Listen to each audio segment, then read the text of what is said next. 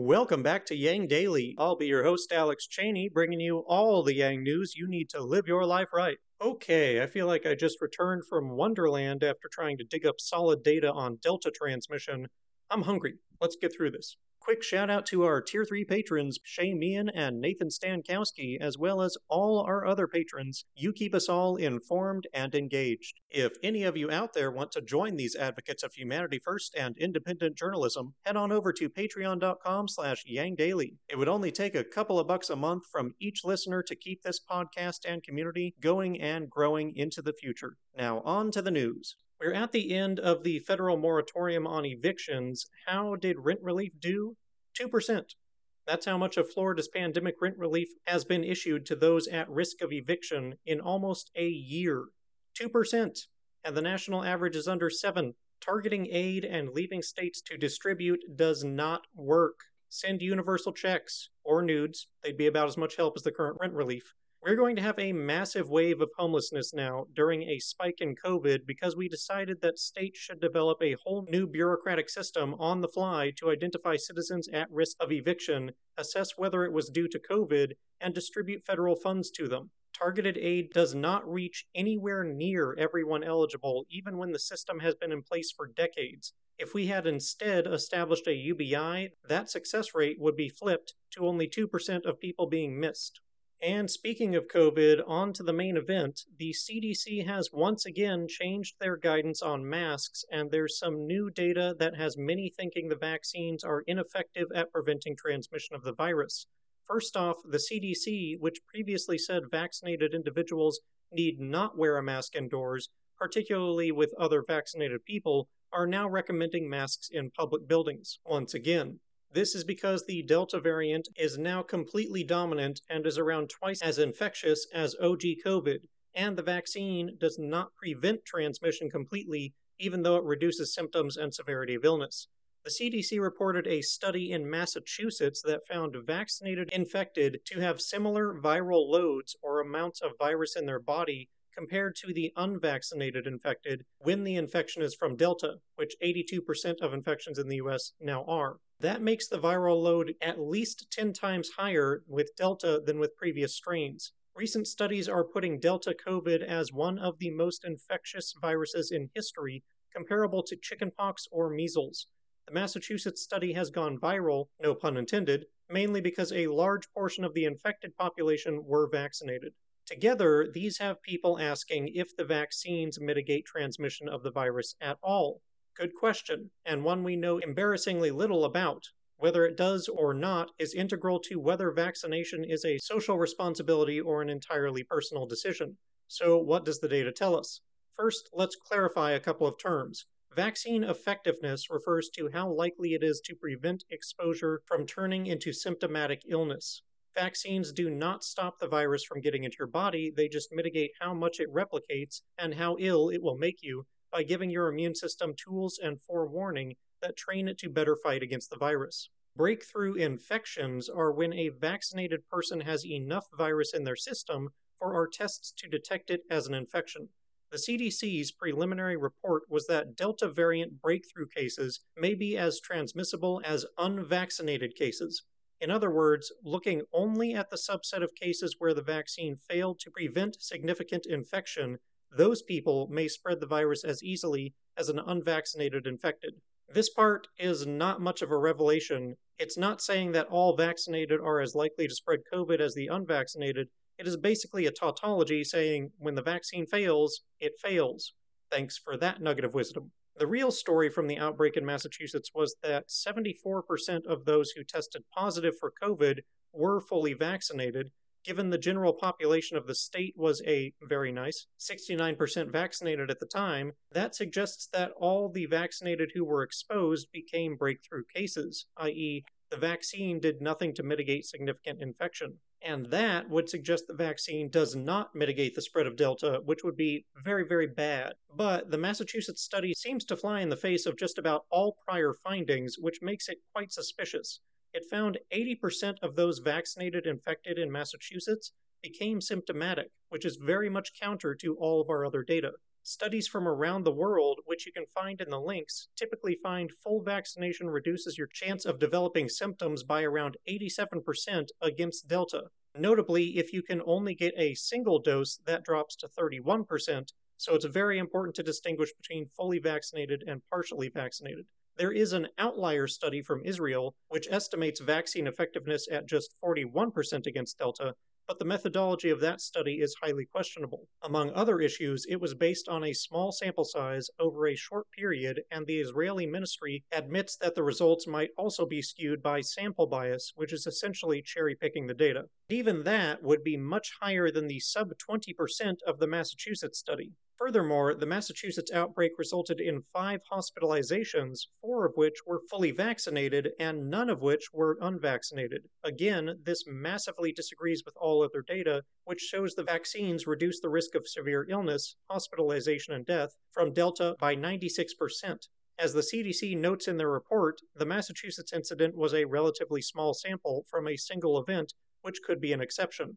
For example, there could be a reporting bias with vaccinated people more likely to get tested, or it could be that vaccinated people were overrepresented in those who attended the event or had contact with the infected, far beyond the state's 69% vaccination rate. If, for instance, you had a crowd of, say, 98 vaccinated people and two unvaxxed, and one of the unvaxxed and 10 of the vaxxed get infected, it looks really bad when you say 91% of the infected were vaccinated because you're ignoring the sample bias. More telling is that only 10% of the vaccinated got infected in this example, while 50% of the unvaccinated did.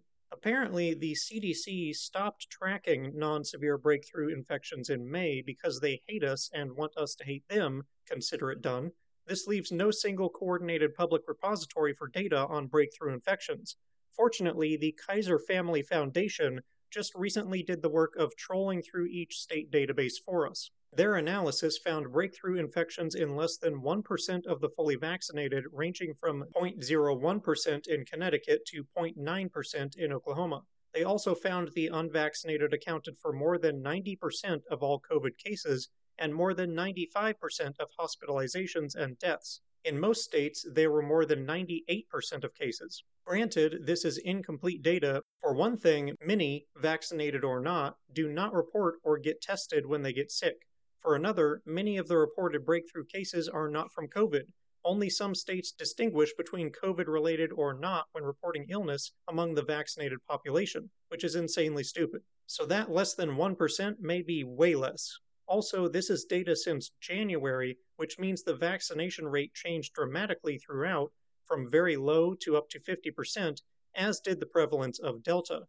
Believe it or not, I haven't been able to find any such study from just the last couple of months, so as you can see, it's very hard to draw any concrete conclusions. Alternatively, we could compare current state vaccination rates to infection rates. Again, we find strong correlation between vaccines and lower infection rates. As you can see in the links below, the states with the lowest vaccination rates per population and in the last seven days are clustered in the southeast US, which is also the area with the highest infection and test positivity rates, positivity rate being the percent of tests that come back positive, and both being per population and in the last seven days. The highest vaccination states are mostly in the Northeast, which are among the lowest infection and positivity rates. This despite the Northeast having much higher population densities, which is one of the biggest natural factors for infection. That said, we're still talking correlation here, and there are still many other factors at play. For one, populations that are more likely to vaccinate are also more likely to follow other precautions, such as wearing masks and social distancing. It's possible those measures are the cause of the disparity rather than vaccines. And that's the problem too many variables. The only way we could do an absolute test would be to get people of similar physical demographics, randomly split them into groups, vaccinate one group, and expose them all to Delta, which we can't do for ethical reasons. But probably our best data comes from states that are distinguishing between vaccinated and unvaccinated in the last month. Currently, the US has an almost perfectly split 50% of the population fully vaccinated those states range anywhere from 34 to 68%. Given that, about half of our current cases should be from the vaccinated if the vaccines are not effective at preventing infection and symptoms, as the Massachusetts study seems to imply. But the reality is nothing like that. If we look at the breakdown of recent infections, which will almost all be Delta variant, the unvaccinated population is massively overrepresented compared to their portion of the sample. For instance, San Angelo, Texas in July reported 820 infections. 76% of those infected were unvaccinated, only 15% were fully vaxxed. With the state's full vaccination rate at 44%, if the vaccines didn't have an effect on transmission, about 44% of the infections would have been vaccinated people, but instead only 15% were. That means the vaccinated were three times less likely to get infected. That's worse than we were doing with previous variants, but it's still a striking improvement on the apparent zero effect reported by the Massachusetts study. And that San Angelo result is consistent with all other reporting. Colorado reported 20% of their July cases were vaccinated, with the state vaccination rate at 55%, meaning again, vaccination rate there correlated with about a 63% reduced chance of infection. Again, there are still factors at play, such as vaccinated people probably taking more precautions otherwise, and less likely to report illness or get tested if their symptoms are not as bad. It would be a relief in one sense if the vaccines did not mitigate Delta transmission because it would mean there's no reason to keep trying to convince low risk people who don't want it. If it didn't affect the spread, it really would be the completely individual choice that anti vaxxers have long wished it to be. But it would also mean there's definitely no hope of reaching herd immunity in the US. Either way, the Massachusetts results are, for now, a peculiar outlier, with the rest of our data suggesting Delta is hurting the vaccine's ability to mitigate transmission, but far from eliminating it. We definitely could use more analysis and better reporting. For now, masks, social distancing, hygiene, and vaccines are still the most surefire way to prevent transmission. If there's any silver lining to this, it's that things may be getting bad enough again that Congress might be forced to do the right thing and send more stimulus checks. Express yourself. Also, please bookmark and share the thread I put together of all of this. It took so long. I hate to leave out the big UBI news, but this episode is already long and it's already late, so I will treat you to it tomorrow.